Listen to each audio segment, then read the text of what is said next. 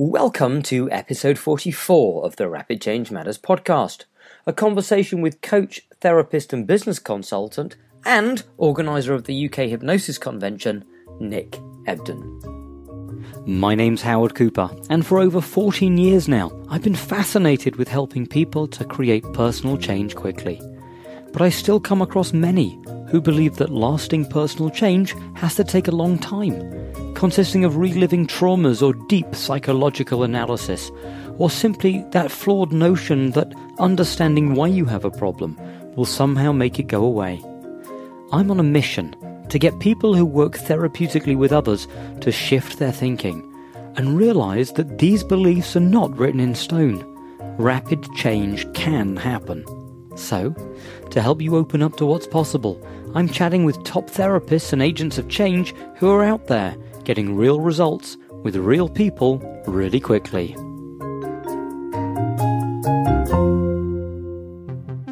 Before we get to the interview, I've got big news. Rapid Changeworks is now running live training events, and you can check out the latest events coming up by visiting rapidchange.works, where you can also download a free, quick to read PDF on five strategies to amplify your client's response along with all the information about this episode and episodes still to come. Now, over to the interview. Today, I'm joined by Nick Ebden, who is not only the organiser of the UK's biggest hypnosis conference, but he's also a highly qualified hypnotherapist and trainer in his own right, as well as fellow podcaster.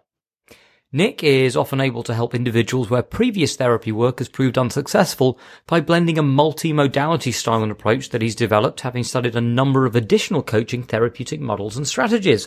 Welcome to the podcast, Nick. Thank you for having me. It's an absolute pleasure, and um, really hoping we can jump straight in.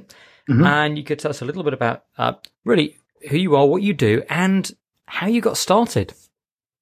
Well, as, as you mentioned, um, I am a coach, a therapist. I do some business consultancy as well uptown, and uh, uh, I'm the organizer of the UK Hypnosis Convention, which you kindly plugged for me at the very beginning.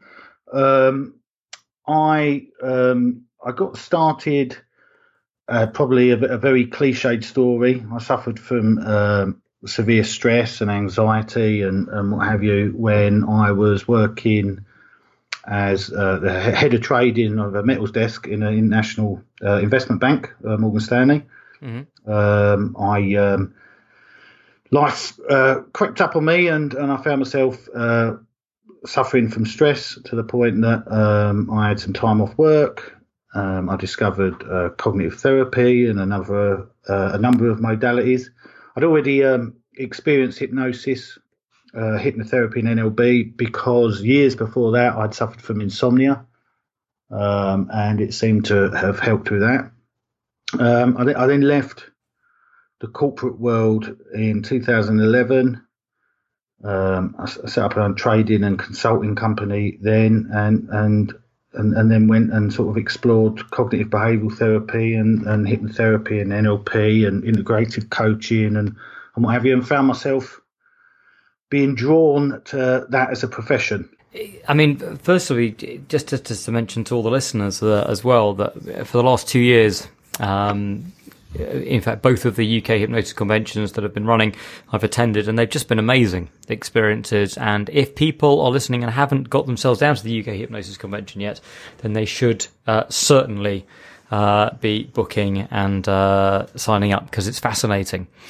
Um, and I'm actually, with that in mind, you know, as the organizer of it, you've obviously come into contact with so many different uh, hypnotherapists, often with wide and diverse uh, opinions of the way things work and different styles.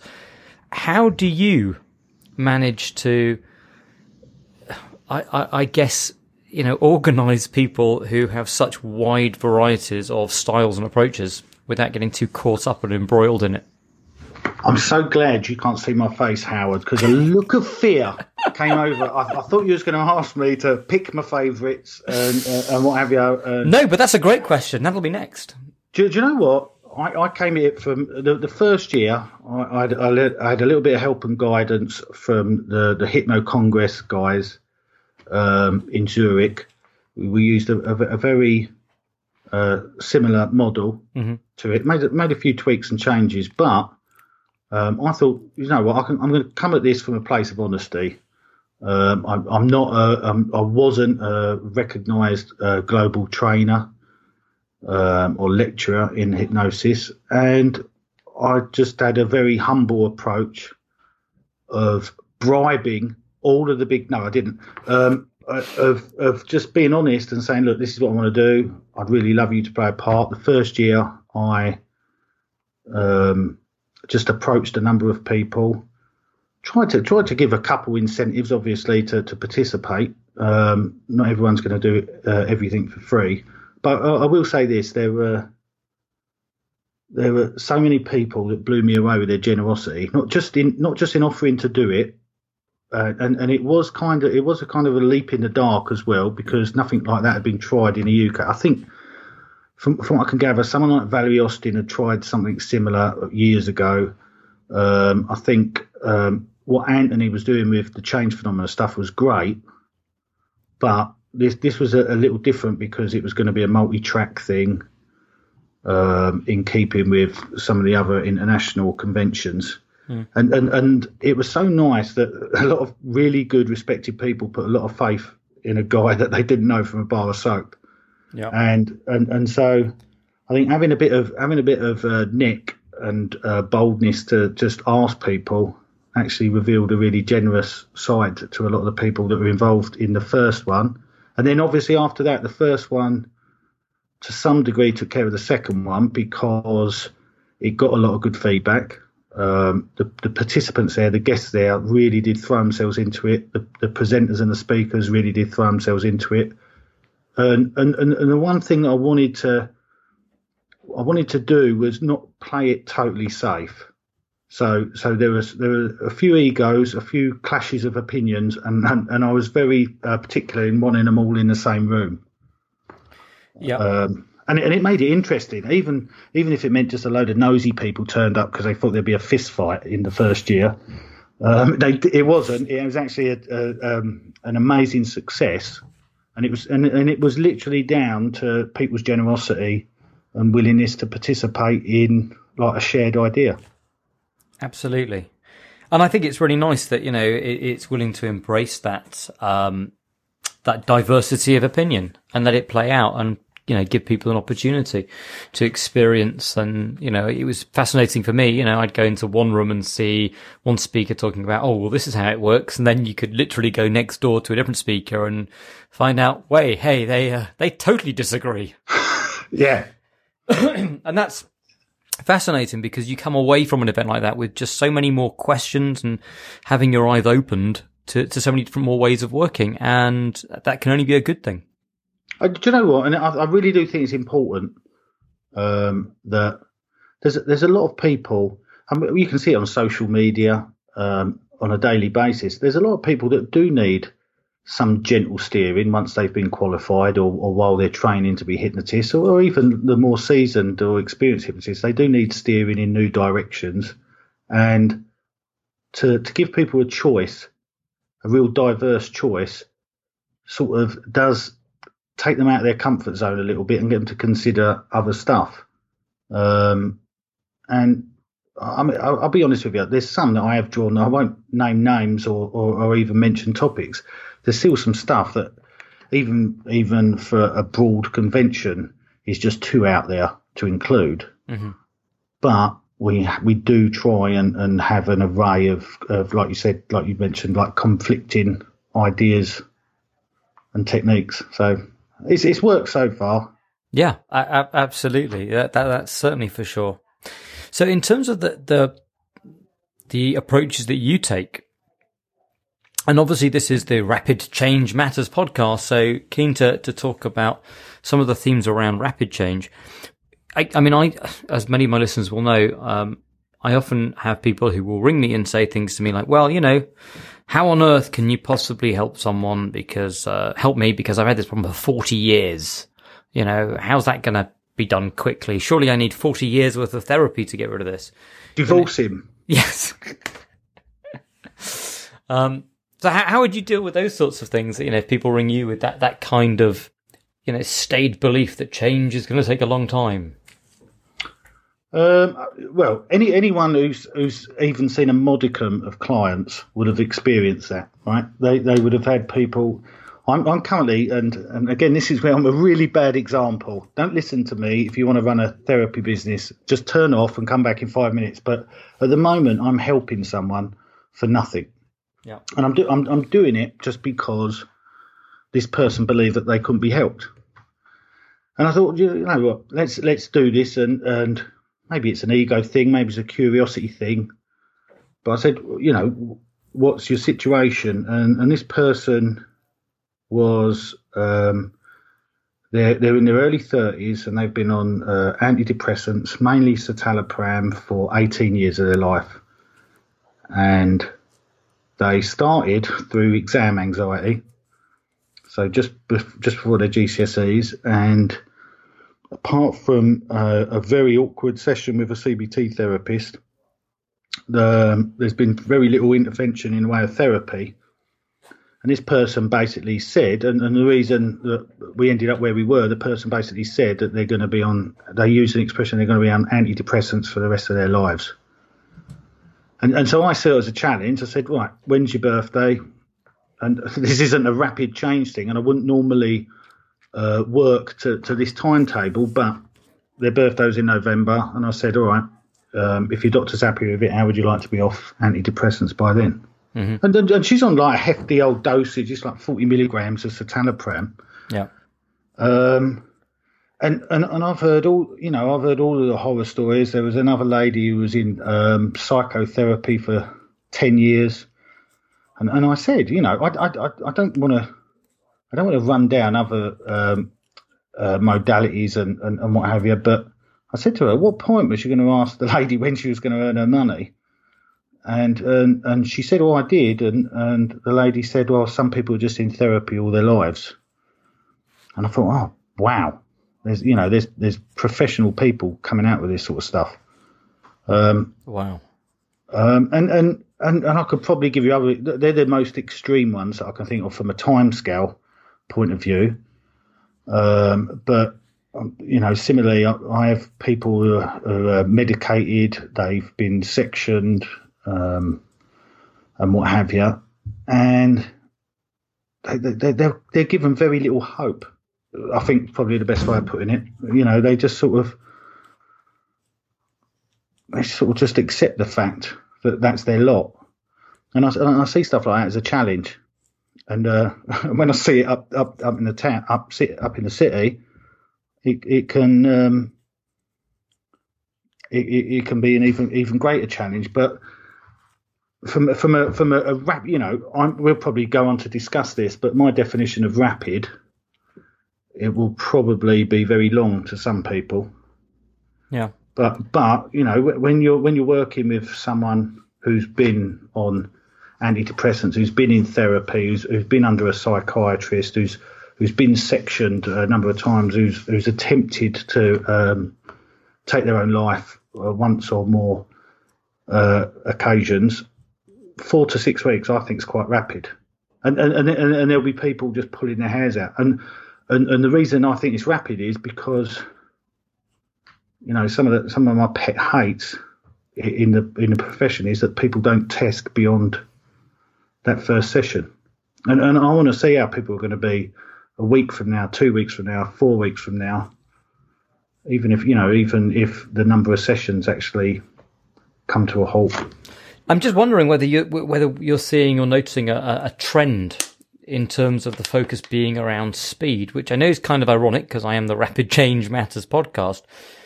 But I mean, let me, let me caveat it slightly differently because my own belief around rapid change and what the podcast is about, it, it rails against the idea that therapy should take longer than it needs to. And that doesn't mean it should take shorter than it needs to either. It's mm-hmm. just this idea that, you know, if someone's going and saying, well, hey, guess what?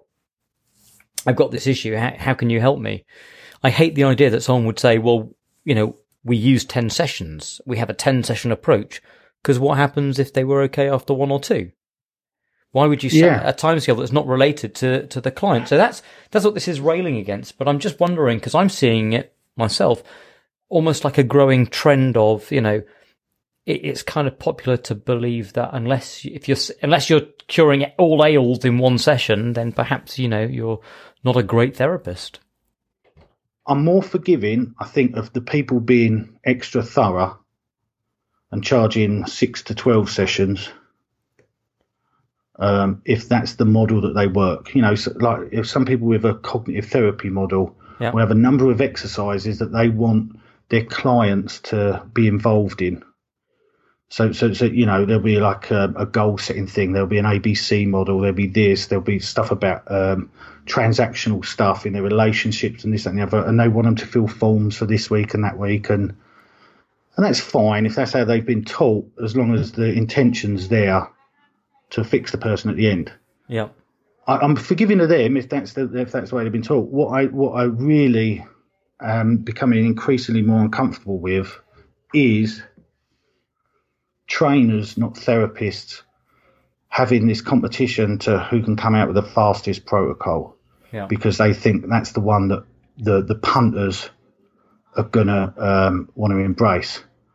And, and, and the problem is the, the whole thing about learning to be, a, whether it's a CBT therapist or a hypnotherapist or an NLP practitioner, people will go for shortcuts in the training. They want the certificate.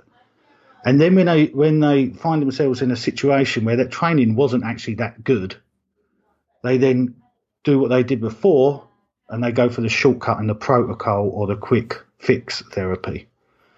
Uh, and, and and the people selling this shit know what they're doing. They're dang- they're dangling that quick fix carrot. The problem is, and I don't mind upsetting a few people, a lot of it is a load of shit. Um, they they make crap up um, to, to give it either a scientific grounding or a scientific backstory or to or to give the, the person buying it, which is generally a, a gullible wannabe, well-intended therapist, to give them an idea that what they're buying has got some scientific grounding or has been tested thoroughly and rigorously. And I'll be honest with you, I really don't believe most of it has. Yeah. And, and, and, and it's a real shame because it reflects on it reflects on the helping profession. It reflects on good hypnotherapists, and it's it's it's it's it's just it's just low. It's just lowering. You know, it's a race to the bottom basically in training and uh, and standards of therapy. Yeah, you you, you cannot. You, and and it go, and you know these people and I see it every day. They they put up these um these uh, test uh, these testimonies from clients, and they're like twenty seconds someone's um, you know someone's had a lifetime of depression. Was with me. Twenty seconds later, I got them to pick their bum, scratch their eyebrow, and uh, and they're not depressed anymore. How do you know? I mean, how possibly do you know? Because I could ask someone with my finger pointed at them, "Do you feel depressed after I've taken the money off them?" And they're going to tell me they don't, even if they do. Mm-hmm. And do you know what? When they realise how much money they've paid me, two weeks later, they are going to get depressed.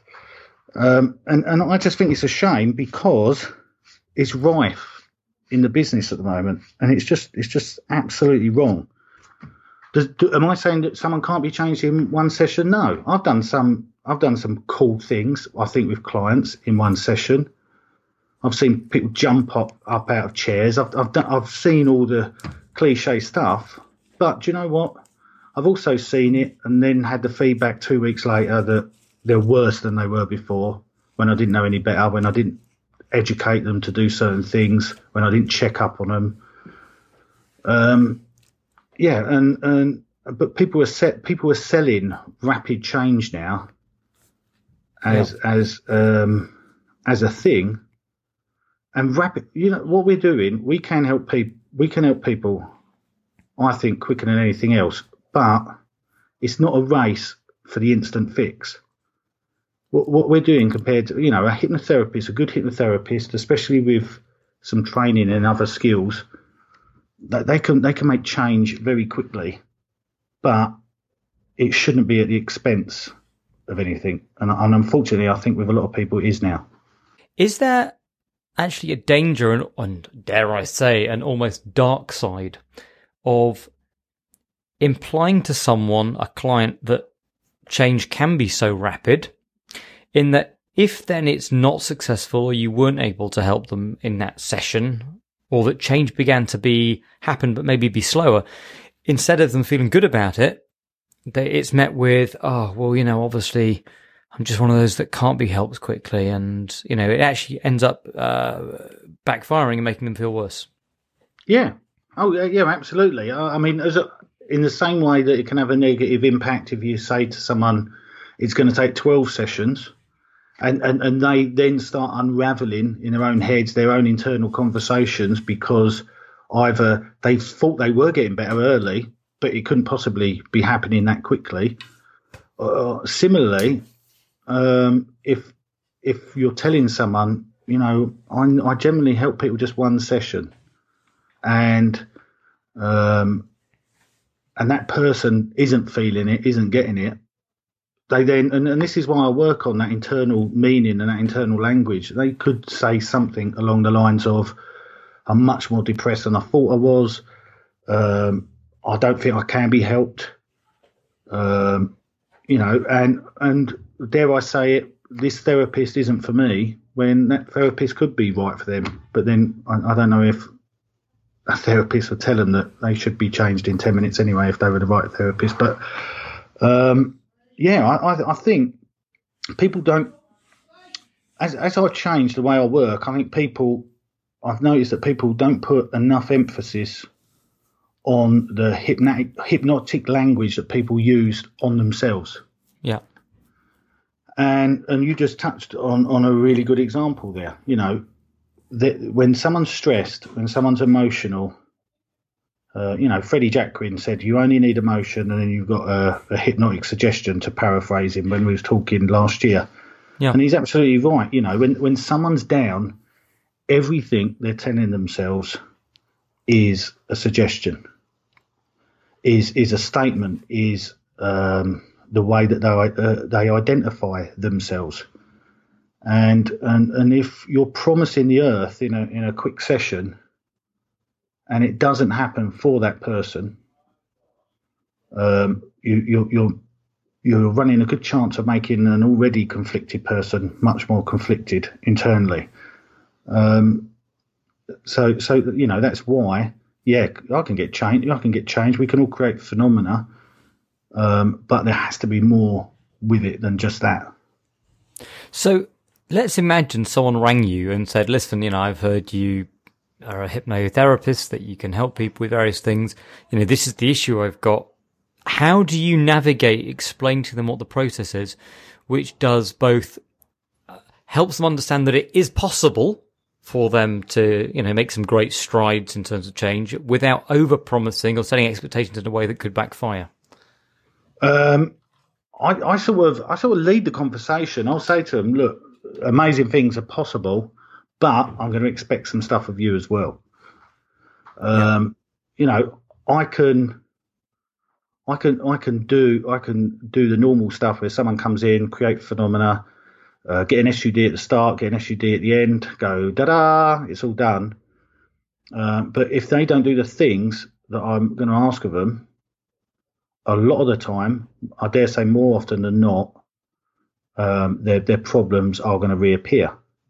So, so when they come to see me, I want to make sure that they're not just on board, almost in a way, and this is probably going to go contrary to what a lot of people have been taught, what a lot of people hear, almost in a way, how they perceive that first session is just one part of it. Mm-hmm. Um, I, I know that they they've got their very best chance of not not just resolving their issue, but that issue not recurring if they listen, uh, if they work, if they're honest. So so you know, I'll, I'll, have a conversation where I say I want honesty. If for any reason I ask you to do something, you don't do it. I don't want you to lie. I'm going to know you're lying. Um, but it's going to take some effort on your part. Um, and and I'll, and I'll educate them why. And um, I try not to. I used to have a, a real good sort of uh, down to a fine T sort of intake script. And, and again, it's probably why I, I don't train people anymore I, have come off. This is where Bob and I disagree. For instance, I have come off script a little bit because I don't know what the other people's script is. Yeah. And and if, if they're giving me uh, if they're giving me any indication that they that they're expecting me to do all the work, for instance, um, I'll tell them I might be able to, but I might not.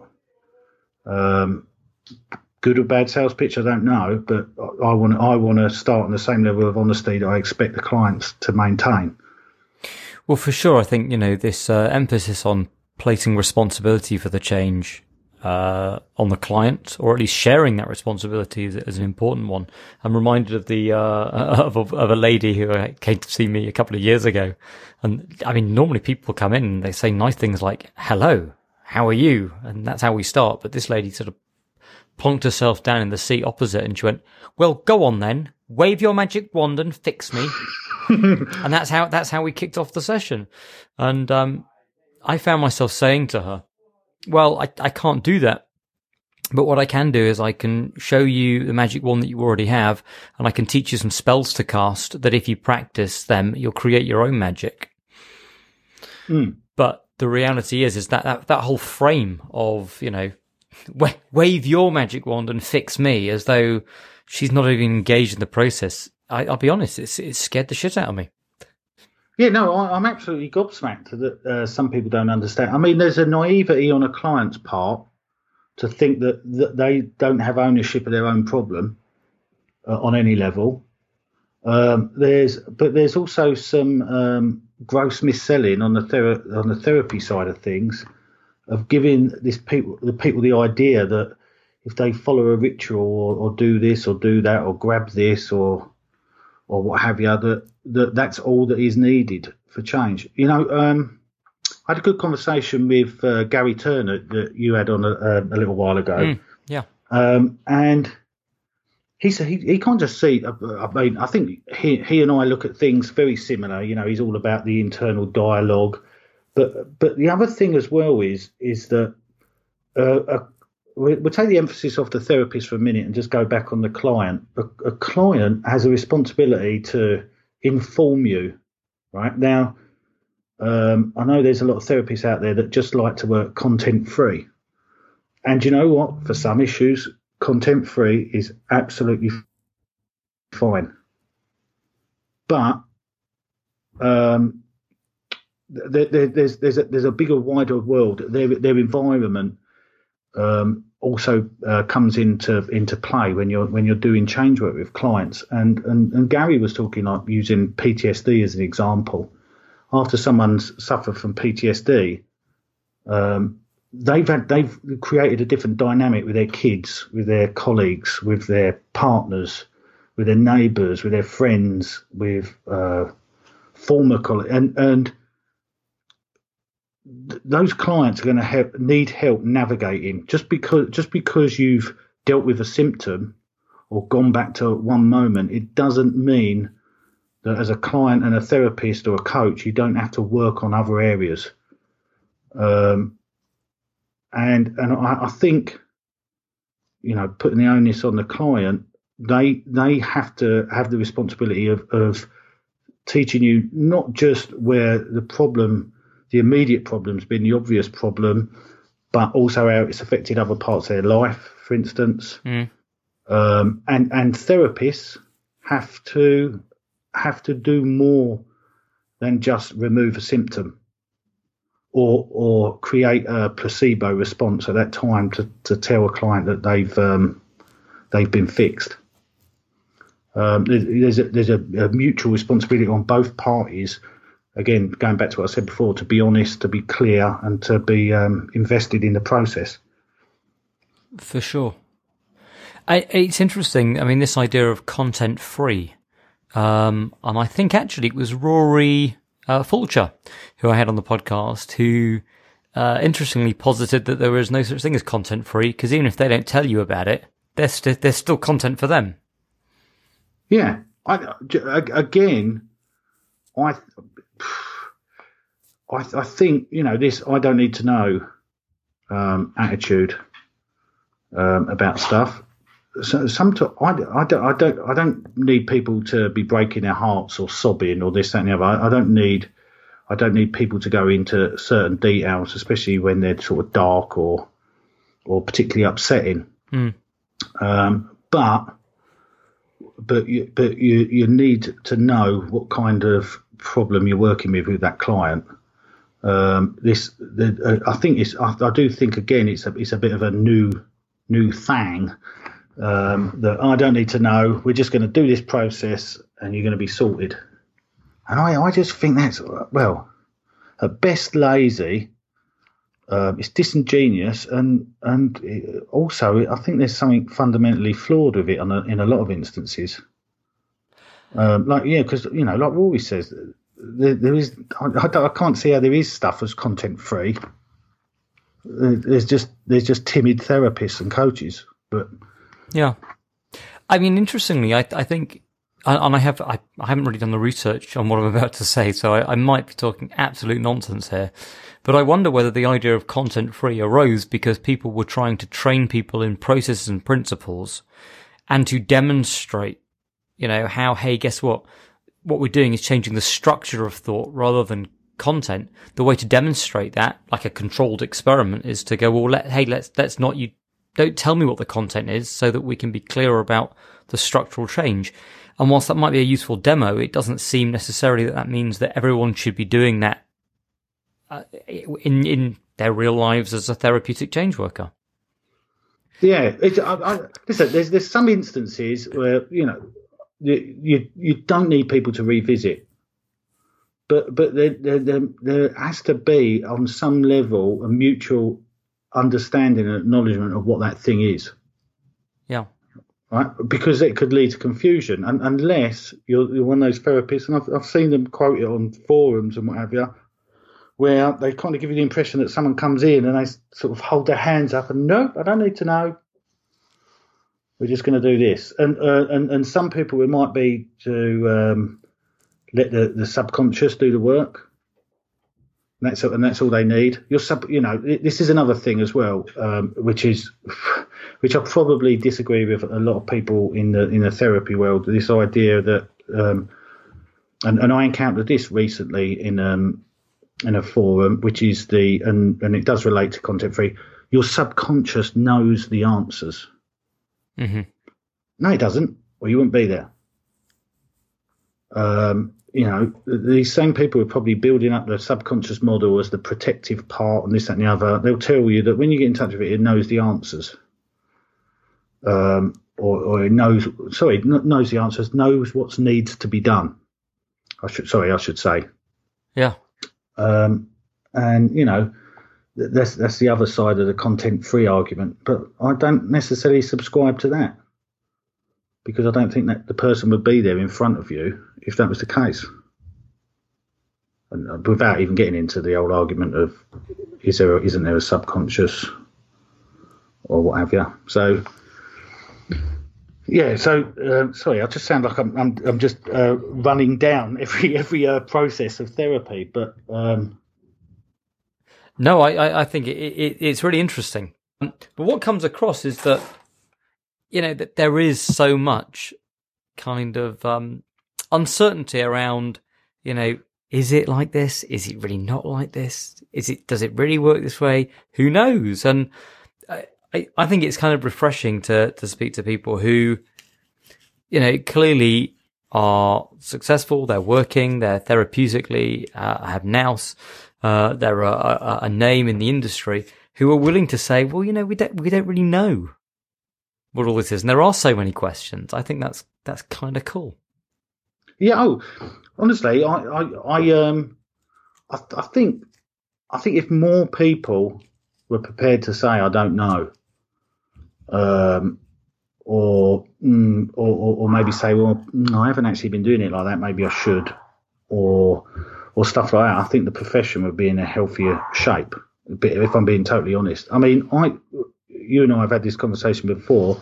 Well, um, I, I, cock up on a regular basis.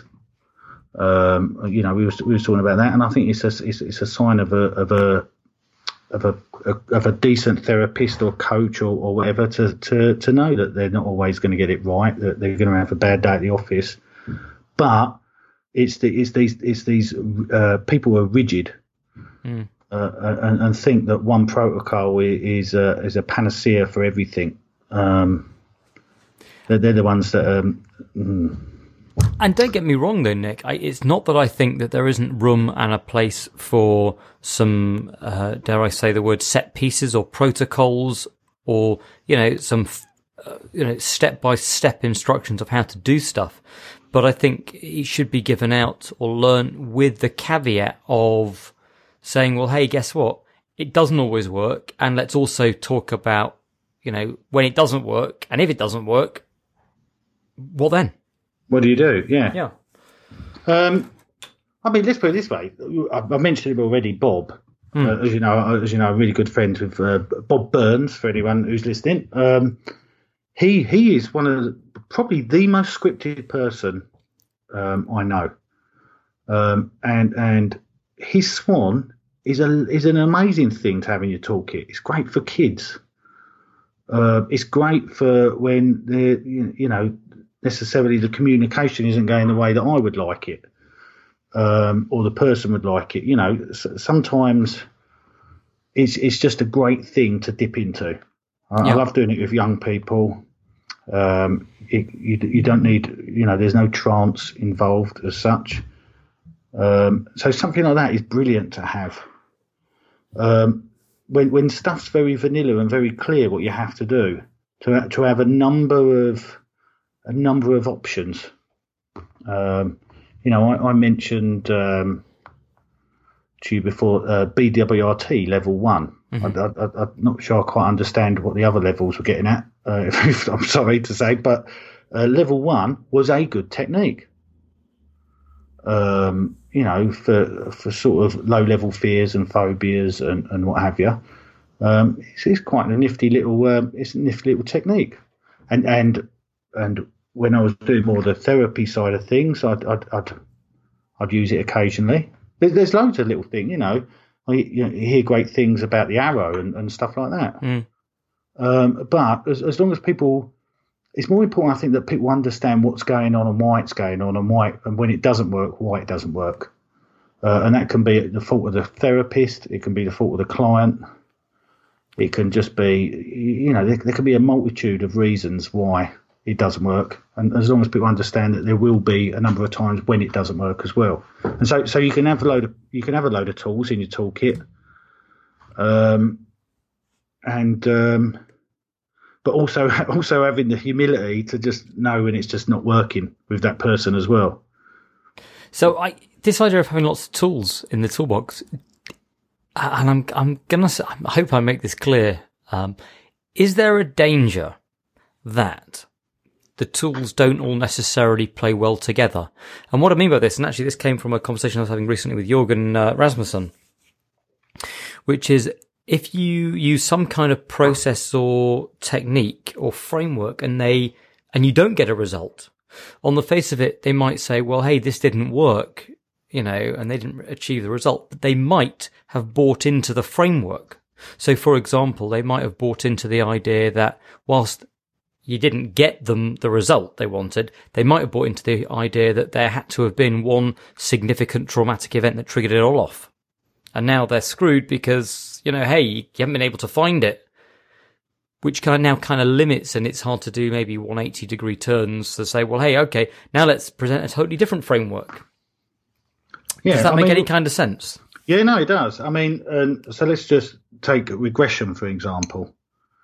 Um, so some of the die-hard, and I'm, I think I'm going to make up a word here. Some of the die-hard regressionists, um, where where they think that like 95 percent of uh, issues um, can be uh, reconciled by going back to this initial sensitizing event, making the change there, uh, and then and then uh, bringing it forward.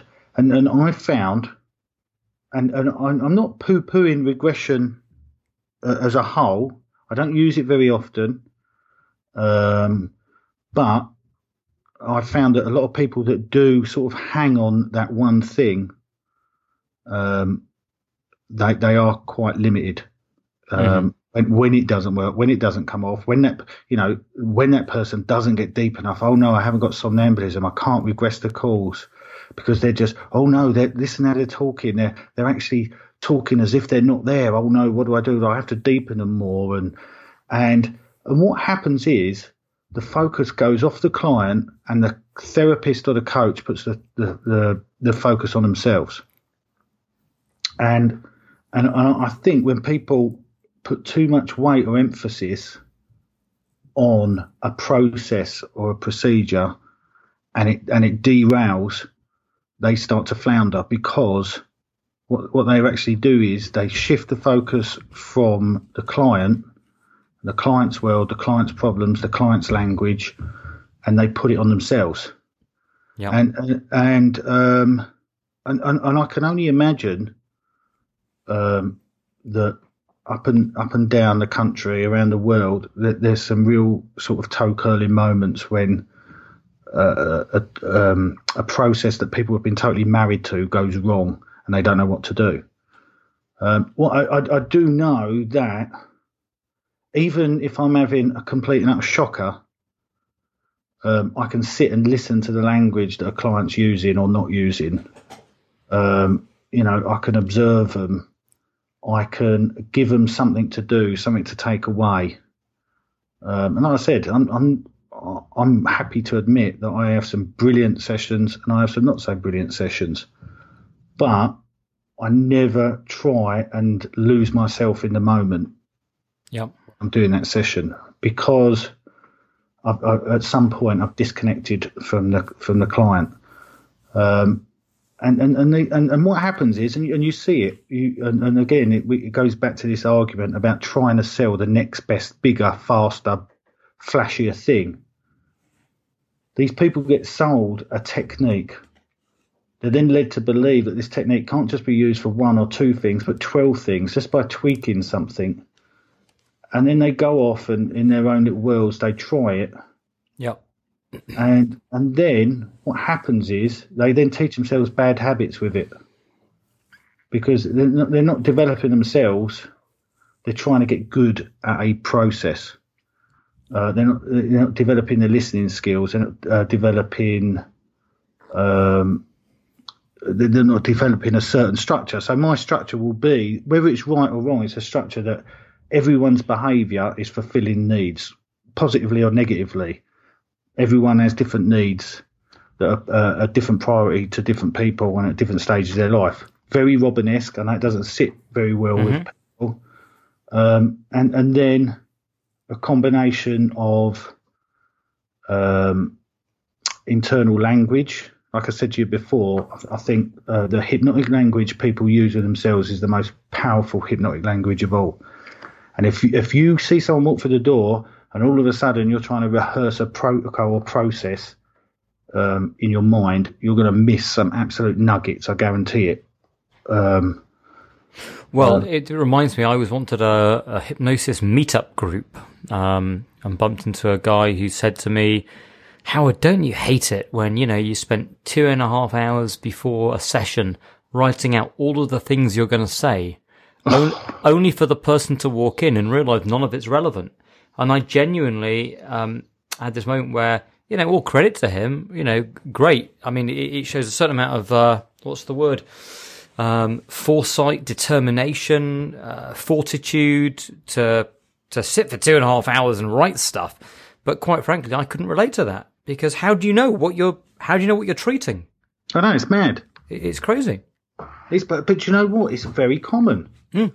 It, it is worryingly common. You know, a, a day doesn't go by when um, you don't see someone asking for a script. Um, you know, uh, asking, does this protocol work with this? Does and, and you're thinking,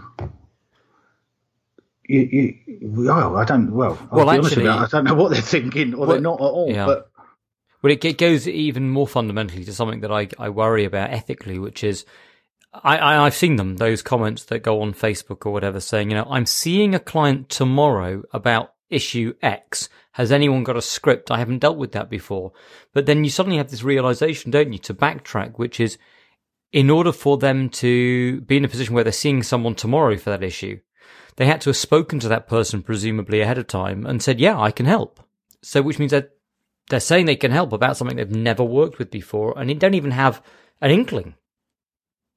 Oh yeah, um, but but he, but I'd love. I, I don't know how you'd get the data, but I'd love to know what percentage of people in the profession, and this is this isn't by the way just uh, hypnotists or or hypnotherapists. This is other helping professions. It's NLPers or whatever. I'd love to know what percentage of these people um, are taught to basically uh, fudge it, you know, to project confidence, to, to go. Like I said, when I first started out, I didn't know any better. I, I had this I had this pre-talk script, I had this phone script, I had this uh, uh, whatever, and and and you're just saying yes to things that you're not giving any consideration to, and and, you, and not just that, but you're saying yes while you're not even listening, because um, sometimes the, the, the presenting issue on on a phone inquiry or an email isn't the issue anyway. Um, but if you're one of those people that are inclined to go, oh, they're pulling their hair out, um, and then off, let's go to uh, Hypnotic World and get a script for hair pulling. That should do it. And, and by the way, there is a, I'm, I'm not one of these people who wants to lynch people who use scripts. Um, I, I, think scripts um, serve a purpose when people are starting out. Scripts serve a purpose for people who are looking for different alternative strategies, not other people's words, but techniques that are involved in that script um, for, for helping someone. But um, so, so, so there is a place for scripts, but if if you like you said, if you're saying yes to someone, I can help you.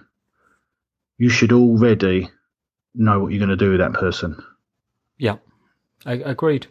So if there are people listening to this and they are maybe starting out, um, what what advice would you have for them in terms of recommendations, books they should be reading, places they should be going, things they should be doing? Wow, that's a small um, question, hey? Uh, yeah, um, places they should be going. Like I said, and, and I don't mind admitting this, not many people do. I am a terrible therapy businessman. I'm pretty good. I'm pretty good with the business consulting. I'm not bad with the, and I use the term loosely, executive coaching side of things. But having having um, having supervised um, a number of therapists who who have sort of lost their way, um, the the the desire, and we've touched on this already, to to jump from one protocol to another, um, is is is something that should be discouraged. Yeah. When people first when people first get qualified, the thing they, they need more than anything is experience. They need to they need experience with the vast array of clients, of issues, and what have you they also need experience about how they operate because a number of people do training and they're reluctant therapists, they're reluctant hypnotists, and and they're either they're either being seduced by the bullshit merchants who tell them that they can see 40 clients a week every week and nine million pounds a day um, and have their own island within the first year of becoming a hypnotherapist um, so, so that would be the first bit of advice. Don't did, did you not get the island, Nick? I did it. No, do you know what? Um, I, I, very nearly got Canvey Island. Yeah. In Essex once.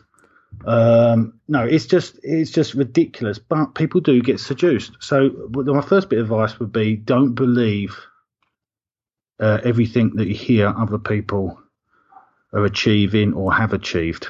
Yeah. You know, um, uh, someone just because someone's sat uh, sat in a in a room with other hypnotists at a convention in Boston doesn't make them an international trainer.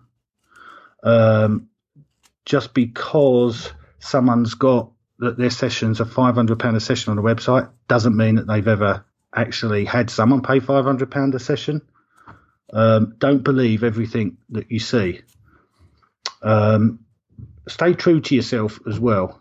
You know, I've seen a lot recently, and I even mentioned it at the convention last year, albeit in a drunken slur, about um, what people charge.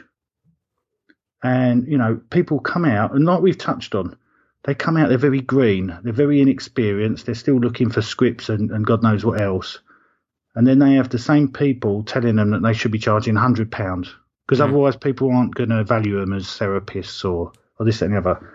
And I would say ignore that. Absolutely ignore that. S- set set yourself a target to how much practice hours and, and what have you you need before you feel comfortable in dealing with XYZ issues. Then a price that you think is right for your area, for your demographic and, and what have you. Again, don't believe everything that, that you hear. I think that's probably a mantra. I'm not gonna. Uh, that's not going to say for the last time there either. Um, and and yeah, just just just um, do do help as many people as you can uh, with with the ultimate goal of learning as much as you can. And and if you are going to get advice, try and get advice where there's there's some kind of consensus. So, for instance, if someone says, "What book should you read?" if enough people are saying get Anthony Jacquin's Reality is Plastic, then it's probably right. Get Anthony Jacquin's Reality is Plastic because it is a good book. Because a lot of people are saying it's a good book, um, and and across a different, you know, across a broad spectrum of hypnotists as well. Don't yep. go to a, don't go to a group where you've trained or are a member of, and assume that the advice that they're giving you or the next training that they're telling you or the next book to read is the right one. Is the right one. Sorry. So um, get some kind of consensus as in what is the right thing to do. There's so much free stuff out there. Yep. So, so and, and there's including this you, podcast. Yeah, exactly. No, but you know what? Between between like the likes of your podcast and and some stuff that you can get on YouTube, there, there is plenty for the novice uh, therapist or hypnotist to be getting on with. I, There's I, more than enough. I think it's really interesting. Um, and I've, I've been toying around with this at some point, which I, I might um, uh, start putting out there, which is, I mean, and it's interesting because you're pointing towards it as well, which is, you know, find, you know, the consensus. And now in the, in the quite privileged position of now having had, you know, this is now conversation number 42 or 43 that I've recorded. You know, I've had really interesting conversations with all, so many different change workers. And for me, the interesting part is even though they have often diverse opinions, diverse ideas, different techniques, different processes, cutting through and going, what's the common denominator? Is a really interesting question about, you know, what are they, all, what, what are the beliefs that they operate out of and how do they navigate difficult situations? And I, I think that's where it gets really cool to go, and, yeah, what's the consensus? But, but Howard, you would have seen, right, that, that you, you have people that you can tell straight away whether they're selling something or whether they're selling their experience of working with people. And and and and, you're in a privileged position where you see enough that you're probably quite good at gauging who's what in, in, in the uh, in the hypnosis community. Um, and, and and I found I found that with the convention as well. You know, um, without trying to plug my own business, if if you're if you're to um, if if if you're to invest uh, time and money, go somewhere like a podcast, like a convention, where you can where you can really pick from a vast menu, um, and you can follow the consensus there as well. You know, um, the the response you get to a podcast is is indicative of the value that that podcast gave at that time. Uh, if I don't get any listeners, by the way, I will never be able to go out in public again after saying that. But no, it's fine. It's fine. Um, just lie to me. If, I, I, um, I, I, will. I will. You know, I when I interviewed James Brown and that episode went out uh, a couple of weeks ago now. Uh, at the time, certainly of this recording, um, you know, he, he did say uh, as a quip, you know, I hope your two listeners will enjoy this you know, and uh, and he said, well, and then we joked that he would even join in. So I know at least I brought three, Nick. There you go. J- right, James so, is one of them. Right, so three is what I'm aiming for. Yeah, that'll be a full house, eh? But yeah, it's getting it's getting that consensus right, and and, and I think there's if people just stop, question where, where the information's coming from and why, um, and and then shop around for other people's opinions. So so you know, I know you mentioned a book as well.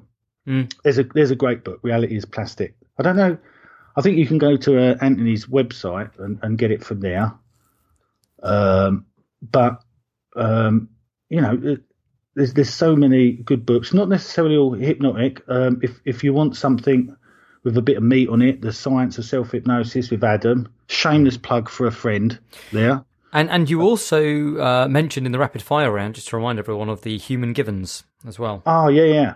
I mean, uh, and I'll tell you why. It's um, when when I was in a sort of darkened place many moons ago. It re- it um, it really resonated with me, and and, and it, it actually laid the foundation of, of of how I of how I work now. You know, that you know, I, I've I've used a, a more sort of refined number of needs that they they do in the human givens, but you know, the fact that we all are, are, sort of trying to fulfill these needs, and if we do it in a constructive and measured way, we'd generally be more fulfilled. Yeah. Um, and and it was a really profound book when I read it because it, it, came to me at just the right time. There was another one that is a bit dated now, although I, I still like it for sentimental reasons, which is The Road Less Travelled. But um, but yeah, The Human Givens, um, I, I think is actually a great book. Um, and I would recommend people reading it as well. Um, well it, it's also a book that's been mentioned by a number of people, and um, for those of my avid listeners, they will know that for to celebrate the year of the podcast being out, I released the Ultimate Change Workers uh, reading list so far. Where really what I was doing is collating lots of the recommendations that change workers had made, but paying particular attention to the ones that kept coming up, that kept being mentioned, and I think the Human Givens was one of the uh, the top ones that just keeps being mentioned. So if people haven't read it, I, I definitely recommend they should go out and get a copy. See, see, I'm going to probably um, commit blasphemy now, but I, I, imagine Dave Elman's hypnotherapy would be up there. Uh, I think it was, yeah, and and it's worth reading, but I think where my views have shifted in the last few years um, it is for, for, the first time I've sort of realised it is a little dated as well. Um, oh, man, I'm going to get hate mail now. I'm going to have to. I'm probably going to have to replace about eight speakers at the convention. Well, you know what? What can I say? I'm, I'm sure uh, James Brown, you know, won't won't won't say anything. Um, and the other two, I, I, I don't know. You know, we'll we'll see. Um, I'll this, pay them off. The other two. Exactly. This has been, uh, you know, I, I, have to tell you, it's been a lot of fun. Um, and people won't know that we were we were chatting for a little while even before we jumped on recording. And uh, Nick, I think I could probably talk to you all day. Um, but if people are listening to this and they're keen to hear more from you, where should they go? How can they get in touch? What, what, what are the links? Um, so, um, business head on 1st i mm-hmm. I'll plug. I'll plug the uh, convention first. So if so, if they're interested um, at a convention, it is going to be the biggest one yet. We've changed venue so it can be the biggest one yet. And if, if they want information on that, it's the first weekend in November, and that's www.ukhypnosisconvention.net mm-hmm. or .co.uk. Um, I spared no expense in in snapping up all the domains. Um, so so they can go there if they want to find out about me and I wouldn't recommend it. Um, it is www.nickebden.org. Um, and I, um, yeah, I won't plug the other website until the old boy's with me, if that's all right, Howard. For sure. Um, but yeah, we, we do a much, much more inferior, uh, yeah, inferior version of this. Uh, I well, I, I, I think it probably just has it has different qualities. No, no, it's a lot worse. I, and I mean that. I mean that with a hand on my heart. This is a much better podcast than than mine and Bob's. well, look, I've I've I've, I've had a lot of fun uh, and really enjoyed it. And um, the the final question, which I ask everyone, is: Oh no! When we talked, yeah, this is the moment. It's like the Columbo, isn't it, where you just sort of come back just on. Just one more thing. Exactly. That's that's a pretty good impression, actually. Um, and, and no pressure, but I have to tell you, Nick, when I've asked this question in the past, sometimes people come out with this is this is where the magic happens. Ooh. but no pressure. Um, no, genuinely, when we spoke about you coming on uh, the podcast, and you know, obviously the theme is rapid change. Is there anything that you thought would come up that you'd like to say, but that just I haven't asked directly? I can honestly say, no, not off the top of my head. Cool. Um, I, I, yeah, I've probably, yeah, I've probably alienated myself in the profession enough. Um, yeah, I'm, I'm going to have to. Yeah, I might, I might open the applications again after this uh, for speakers. hey, if you can't be honest, what what can you be? I guess. But well, listen, I, I have really enjoyed it, and there, there's actually so so many things to mull over and to think about, and I, I just hope the listeners, um, all three of them, are uh, have enjoyed it as much as I have uh, today uh, as well. And thank you for your time. Thanks ever so much for having me. I hope you enjoyed this episode, and if you did, why not share it with anyone you think might be interested, and even head over to iTunes to give us a glowing review. You'll find more about what's coming up on our Facebook page, facebook.com forward slash rapid change matters hyphen podcast. And of course, you'll find all the links related to this episode, plus those upcoming live events that will help you hone those change work skills.